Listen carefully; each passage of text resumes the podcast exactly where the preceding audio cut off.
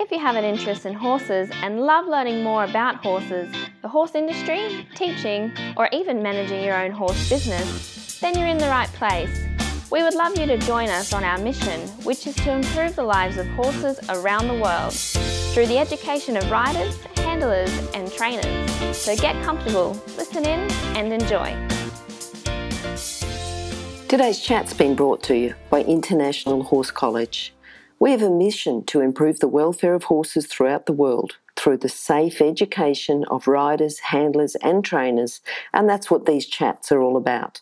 Registered Training Organisation 31352.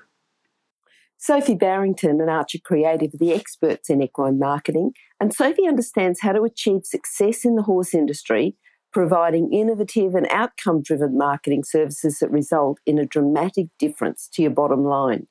Go to horsechats.com, search for Sophie, search for Barrington, or search for Archer Creative to find her contact details.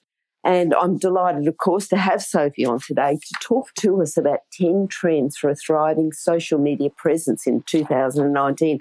And I just can't think of anyone better, Sophie, than you to talk about this. So thank you for coming today. Uh, thank you for having me, Glenys. Now, Sophie, I know that, you know, we talk about social media presence and social media marketing, and it's just totally different. How long has social media marketing been around? You know, because I'm sure that you talk to a lot of people, you know, in the pre computer, pre internet days, there was just nothing at all like it. It was maybe word of mouth, but social media, it's quite big, isn't it? Oh, absolutely. Social media is, is a huge beast, um, and and often it's quite overwhelming for a lot of business owners to mm-hmm. get a handle on, and that's because it changes so frequently.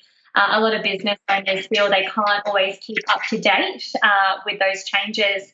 But social media, I suppose, in a nutshell, is really over a decade old um, for some of the major platforms. Um, and social really is something that began as a very low cost uh, advertising platform. You could get a lot of gains very quickly from social media.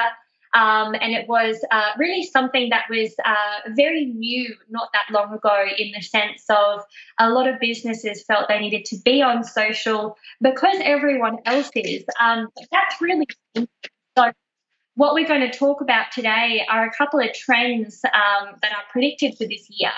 And you'll see very quickly, um, you know, what social media is becoming and really what it has to be all about uh, for the equine business.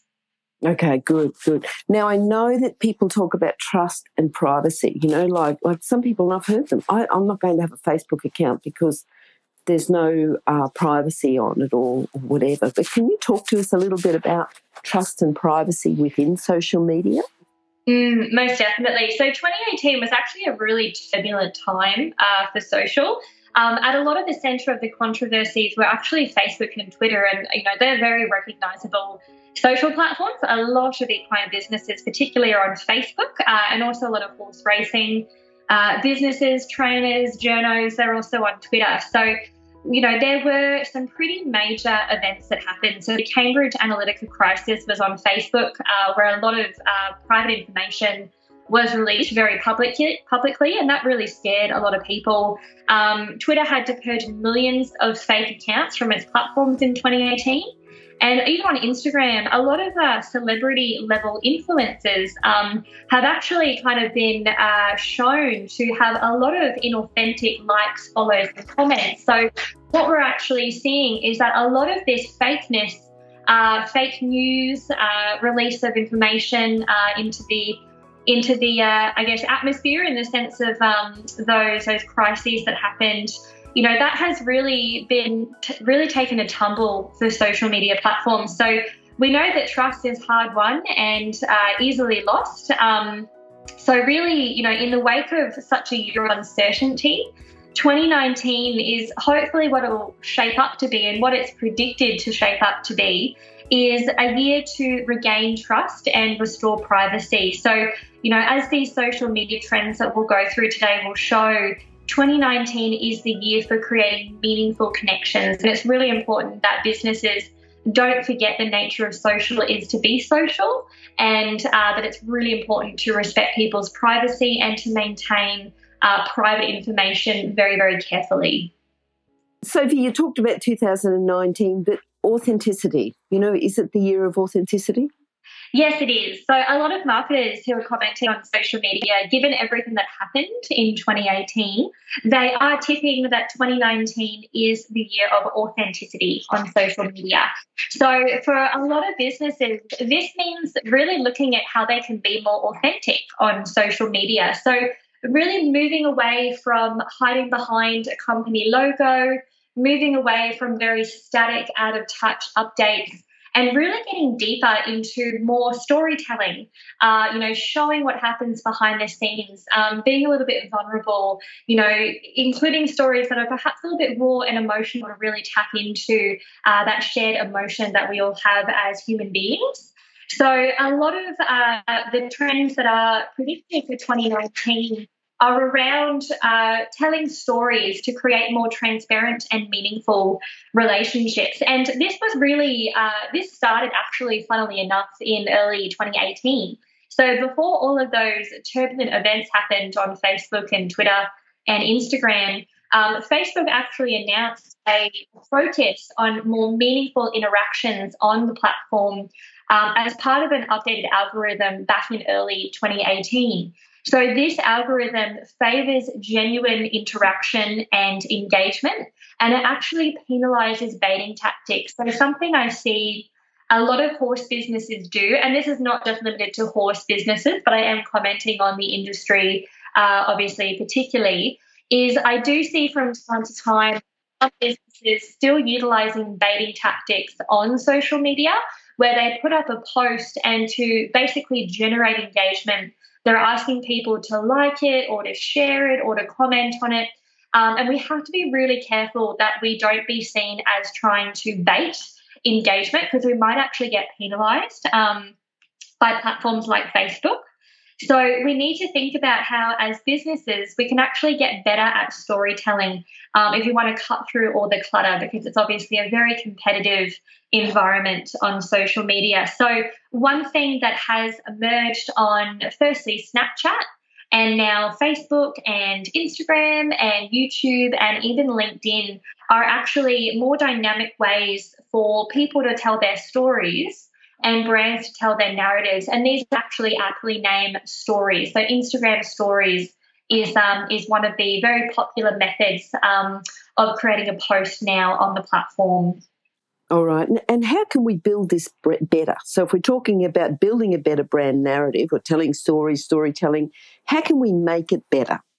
Well, I guess it's really understanding that people don't buy products, they buy stories. They buy a story that means something to them. And often the hero of the story has to be the customer. It needs to speak to them, it needs to tap into either their pains or their desires or something else that's happening in their lives to make it relevant to them. Um, but it's also, you know, being more uh, focused on telling your own story as a business owner or as an employee um, to help to build that trust because sharing stories and being vulnerable um, often means that we can become more trustworthy because we're willing to show ourselves from out from behind the scenes. We're not just hiding behind a company logo or you know hiding behind some other method where it's not really as human as uh, obviously a human face and a human voice are.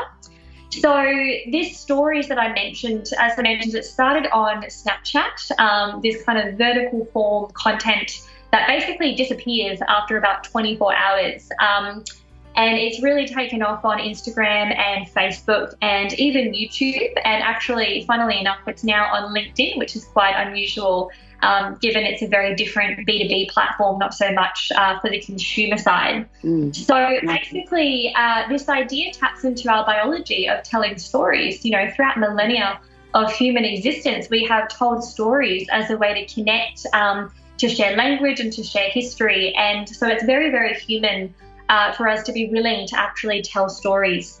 So uh, I mentioned before that you know consumers actually respond really positively to brands who are more vulnerable, who actually open up. And um, I think that we can all have, um, you know, take a bit of a, a page out of this book of being vulnerable and showing what happens behind the scenes. It might be showing how your office is run um, for a certain horse business, or meeting some of the staff who work at your riding school, or even some of the horses, of course. Or it might be showing, you know, how your product is manufactured, where it comes from. Um, you know, all of those things are really important, and actually creating content that shows those things um, is really powerful because it becomes more human and it obviously becomes more relatable.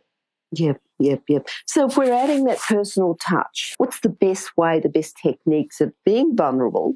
You know, telling people who we are, but how much do they need to know more about the business and person? You know, like just tell us a little bit more about that. Yeah, well, we, we want to make sure that we don't put ourselves in a way that will be unprofessional. So we have to, there is a careful line to be drawn, I think. So, you know, a business owner or uh, someone who works within the business, whether it's a high level person or an employee, um, you know, showing their faces, telling their stories is really wonderful, but we don't want to teeter on to actually oversharing. So there's no reason to tell stories um, that would be inappropriate to share. Obviously, there's no reason to share inside information about your business and how it's run um, if that would be detrimental, obviously, to your business, either your reputation or the bottom line, of course. We don't want to be um, creating any mistakes um, that would open ourselves up to situations like that. Um, but basically, we want to really move away from hiding behind the logo um, because about business with people, we often want to do business with people that we know, uh, people that we like. And obviously, a natural extension of that is that we actually trust them. So we can't really create trust if you have no idea who's at the other end. If all you see is a logo, you don't really know who you're talking to, who you're buying from. So actually showing the faces behind the scenes is a really great way to engage people. Uh, and this might be the owner or a high level leader or even an employee. It doesn't need to be someone who's in a position of power. And even actually showing employees is really wonderful because we're not just showing people who have the influence uh, within the company. We're showing people who go to work every day and put in the efforts to make everything possible that happens at the company. So basically, we can engage employees and, and certainly the directors and the founders, of course, um, you know, in those stories with video content, um, having them contribute to blog content, having them talk on podcasts like this. Uh, webinars as well are really, really wonderful too. Um, and just utilizing all the different functions on social media. So, those Instagram stories and Facebook stories that I mentioned, um, and really just experimenting and seeing what kind of content you're comfortable making. And then obviously, what kind of content um, gets the uh, the reach and the engagement that you're hoping for. Okay, okay. Stop. I need to interrupt this chat for a hot off the press notification.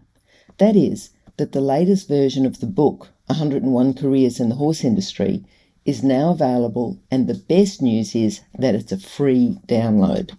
So if you work in the horse industry, if you have a plan to work in the horse industry and have a career in the horse industry, or if you know someone who plans to have a career in this fabulous industry, then this is an essential book for you to read now and then keep as a reference as you progress through your career. With over 100 jobs to choose from, you'll probably find at least one that you'd happily do without being paid.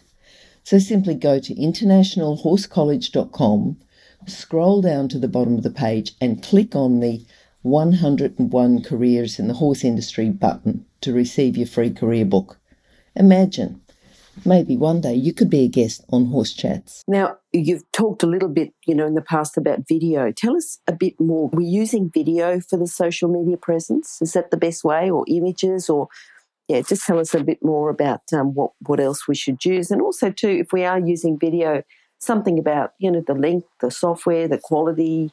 I'm sure you've got a mass amount of information here, but uh, yeah, we might have to come back again and do another complete podcast on video, but just tell us a few tips there as well. Look, video still continues to hold top spot as one of the most engaging forms of social media content, hands down. And even even stories typically are essentially they can be uh, static images. But what works best is actually moving image. So it could be a really short, uh, essentially kind of 30 second or shorter spurt of um, a video, or it might be a longer um, piece to camera or something uh, in that kind of format. But basically, videos are still really powerful.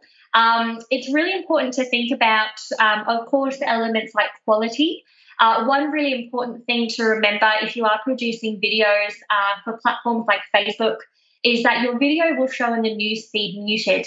So the best thing to do is actually add captions to your video so that no one's missing out on the important message. Um, often when people are scrolling, they'll see those captions, and if they read something that interests them, they'll then click on the video and then the sound will start. So we don't want to miss out on that um, by not having captions. Um, but that being said, there's all sorts of types of videos. So you can get really creative and have a lot of fun with video content on social media um, this year. So there's short videos, which are typically you know up to 30 seconds in length, making sure you have those captions in place so you don't miss any potential viewers. Uh, long videos, uh, normally you know a minute or longer. They might even go right up to kind of documentary length videos.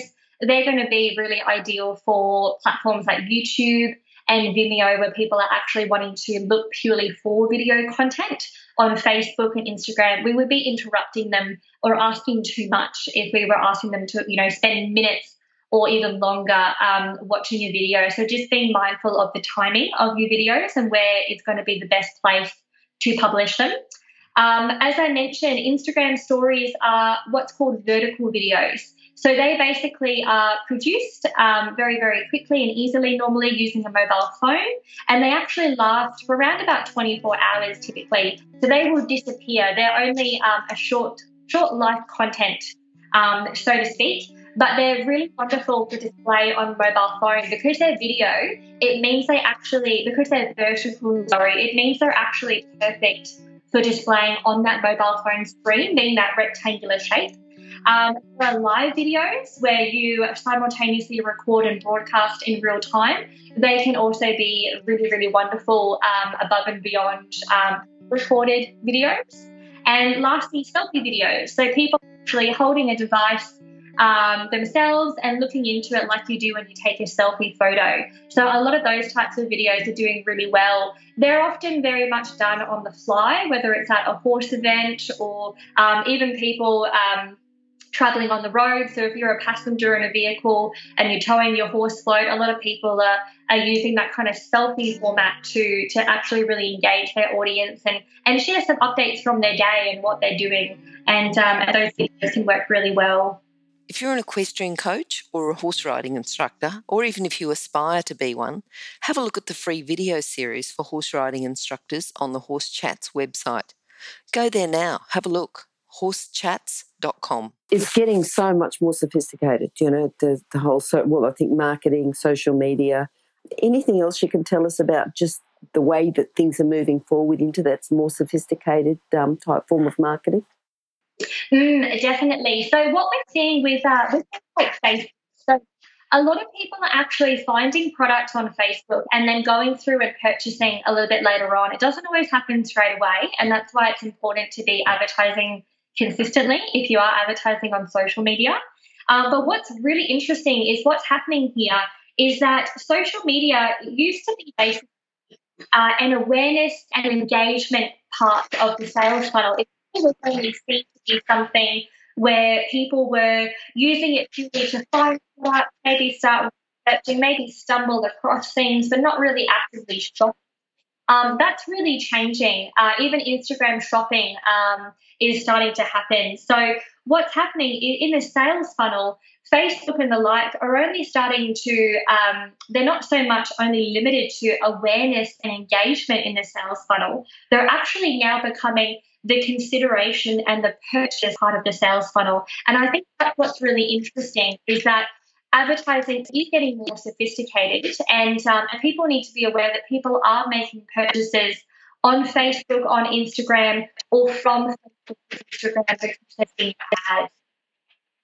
Mm, okay, okay. What about groups within social media? You know, we talk about it being social. Should we form groups? Should we create communities? Can you talk a bit about that?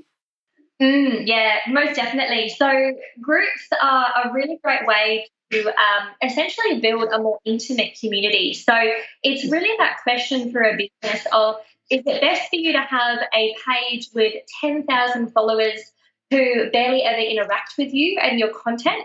Or is it better to have a smaller group of 100 customers or strategic partners or referrals who are actively engaging with you in conversation? So one particular trend um, that horsey businesses should really think about this year is if they can create and manage groups uh, to really kind of promote their story uh, and tell their message uh, to a more intimate community. So groups are definitely trending uh, on both Facebook and LinkedIn. So Facebook groups are for your B2C horse business where they do have a product or a service uh, for a typical consumer type market. And then LinkedIn groups are really goal to reach other professionals at more B2B environment. All right, all right. Okay, so moving into, you know, we're well into the 21st century, the automation of the customer support. How can we do that? And, you know, when's it too much? When's it just the right touch, having the personal touch? And people not thinking that, you know, we're just sort of interested in, in getting machines. How can we get that? And how can we get just the right mix there of the automation? Mm, mm. Yeah, so automation is a really interesting one. So, artificial intelligence behind things like chatbots and automated messaging. So, now you can obviously set pre written messages um, to answer common uh, and frequently asked questions on your Facebook Messenger, for example, or within your inbox. So, we need to be really careful again between this fine line between how much we try and automate and streamline our time um, to be effective with customer service, um, but also making sure that, you know, as humans, we can tell very quickly when we're dealing with a chatbot, when we're dealing with um, a, a, machine, essentially. So we don't want to take the human out of it um, to too much of a degree. One thing um, that I found really interesting is an author called Mark Schaefer, who says that businesses have systematically been taking the social out of social media for more than a decade. And I think that we are teetering on that if we go too deep into automation. I think it's very obvious um, if all you're receiving from a company are pre-written automated um, you know, and those things can cause a lot of harm and um, a lot of damage um, for your customers and how they experience your business if you try and be too automated. Um, th- that being said, on the flip side, artificial intelligence is improving all the time. And I think that, you know, with real people in our businesses pulling the levers, writing messages and keeping them really fresh and frequently updated to make sure they are as human as possible, it means that we can use automated customer service um, as long as there are real people behind who are keeping control of those messages and making sure that we're not falling into the trap of, of losing people because we're seen to be too inhuman. Okay, okay. Now I'm speaking from horse businesses. Most horse businesses are small businesses, and we haven't got, I suppose, the funds to go out and do mass media. But the micro influencers, the nano influencers, first of all, explain what is a nano influencer and what's the difference between a micro and a nano, and how can they help us as a small business owner within the horse industry? Mm-hmm. Yeah, so micro and nano uh, essentially create an opportunity for small and medium enterprises to essentially use influencer marketing. So when we think of the most powerful form of marketing, it is still always going to be uh, word of mouth referrals. What someone says about a product, a service, or a business is immediately and always going to be more powerful than what a business says about themselves. But as you can imagine, a lot of celebrity level influencers who have hundreds of thousands or even millions of followers, the cost of getting their endorsement is going to have a very high price tag, and that's just going to be prohibitive. So, what we are seeing emerging um, in response to all of that are micro and nano influencers. So, micro influencers normally have around kind of that 10,000 follower mark maybe a little bit more, um, but well and truly in the tens of thousands, not in the hundreds of thousands uh, where the price tag can get too steep.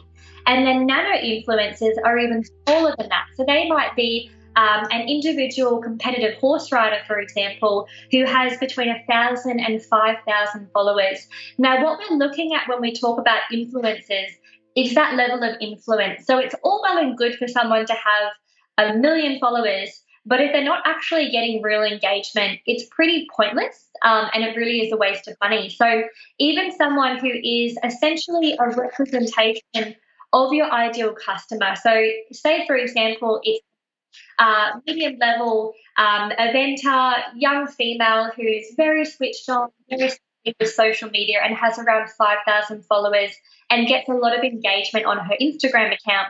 She's going to be someone who could work really well with a company who wants to promote uh, clothing or equipment and the like to her audience, um, but without having to obviously foot a really, really high bill. Okay, it's certainly a good tip for small business owners. Now, you talked before about the whole story, storytelling.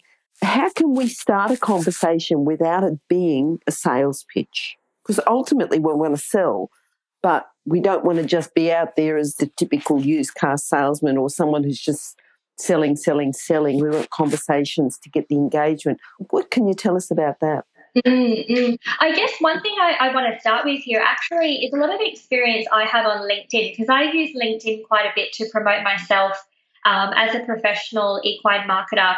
Um, but what I actually find is a lot of people connect with me on LinkedIn from all around the world, which is a really incredible thing that is made possible um, by LinkedIn. But often what happens is I will uh, accept someone's connection request, and within a day or a couple of days, I will all of a sudden get hit with a message from them that simply tells me about their business, about a product or a service that they offer. They haven't asked me about me. They haven't told me um, anything really to start kind of building the relationship. All I'm getting hit with uh, is a sales pitch, and often the sales pitch is not relevant to me. Often they're asking me a question um, that really is going to be answered by their ideal customer, and I'm not that. I'm, I'm a B2B professional um, and with companies in a very capacity. So we need to actually start to think about how we slow down and not in such a rush to go to the pitch. Um, the most powerful way to do that, and I think the most effective way to do that, is actually really focus on the long game. And that really is creating a connection. So if you're going to connect with someone on a platform like LinkedIn, say thank you for the opportunity to connect with them. And the the way to start the conversation is by potentially asking some questions over a period of time to learn really if they're actually going to be the right fit um, for what you're trying to sell in the first place. So having more of an elongated sales process rather than going straight into the pitch, I think is really important because it can be really off-putting to all of a sudden get hit with that kind of message. Um, so we also need to remember that something I talked about at the very beginning of today's podcast was that the newness of social media is kind of wearing off. You know, it's no longer really good enough for horse businesses to be on Facebook simply because everyone else is. That's not really a good enough reason anymore. They need to be on there because it's part of their strategy. They need a reason to be on there, and obviously, an actual strategy behind it is really important. So, when we think about being social, it's not about the pitch, it's about customer service. Providing information of value. So, one thing I've done recently is launch a, an ebook which contains all of these podcasts in a blog format. And people from all around the world have requested this ebook. It's full of tips, it's full of advice. I might not get anything back out of it, but it shows that I'm willing to provide information and I'm willing to be helpful first. And I think that's really important um, to remember is that the best form of marketing and the best form of sales is actually being helpful, not just about the close. Yeah, yeah. And I know how helpful you are on the podcast as well. You know, every time we chat, you've got something, you really give a lot of value to people who are listening. And um, yeah, you've certainly got the experience and specifically within that equine marketing. Now, if people would like a copy of this ebook, what's the best way? Now, that's a very good question. Uh, the best way would be to uh, contact me directly. So, there's a couple of ways they're very welcome to do that. Um, and please don't feel, anyone who's listening, please don't feel that what's going to happen after you get the ebook is I'm going to send you a sales pitch. I'm simply giving it out to people. If they want to continue the conversation, they can. So please don't be afraid to give me a call if that's the easiest way to ask for a copy. You can reach me on 1300 077 126 or on mobile 0432 972 215. I'll just get your details and send you a copy either on email or through LinkedIn. Uh, that being said, you're also very welcome to flick me an email. You can reach me on sophie at archercreative.net.au or simply find me on LinkedIn. So you can connect with me. My name is Sophie Barrington, um, and you'll find me at linkedin.com forward slash equine marketing expert. Flick me a message, give me a quick call, send me a text, and I'd be happy to send a copy to you. I'll just need an email address um, from you so that I can send you a PDF. Brilliant. If you did miss those details and you're out riding or something, just go to horsechats.com and search for Sophie, and you'll find those contact details at the bottom of each page. Sophie, again, thank you. Thank you for coming, for sharing all these 10 trends for thriving social media presence. You know, as always, you've got lots of information and look forward to talking to you again. My pleasure. Thank you so much for having me on and looking forward to next month. Thanks, Sophie. If you've enjoyed this chat, then please comment, rate, and subscribe. If you'd like any changes or recommendations for guests, then please contact us through horsechats.com. And while you're online, have a look at the government accredited courses at Remember that our comments and instructions are general in nature and do not take into consideration your individual horses or your individual ability and circumstances. If you enjoyed this podcast, then please leave your comment below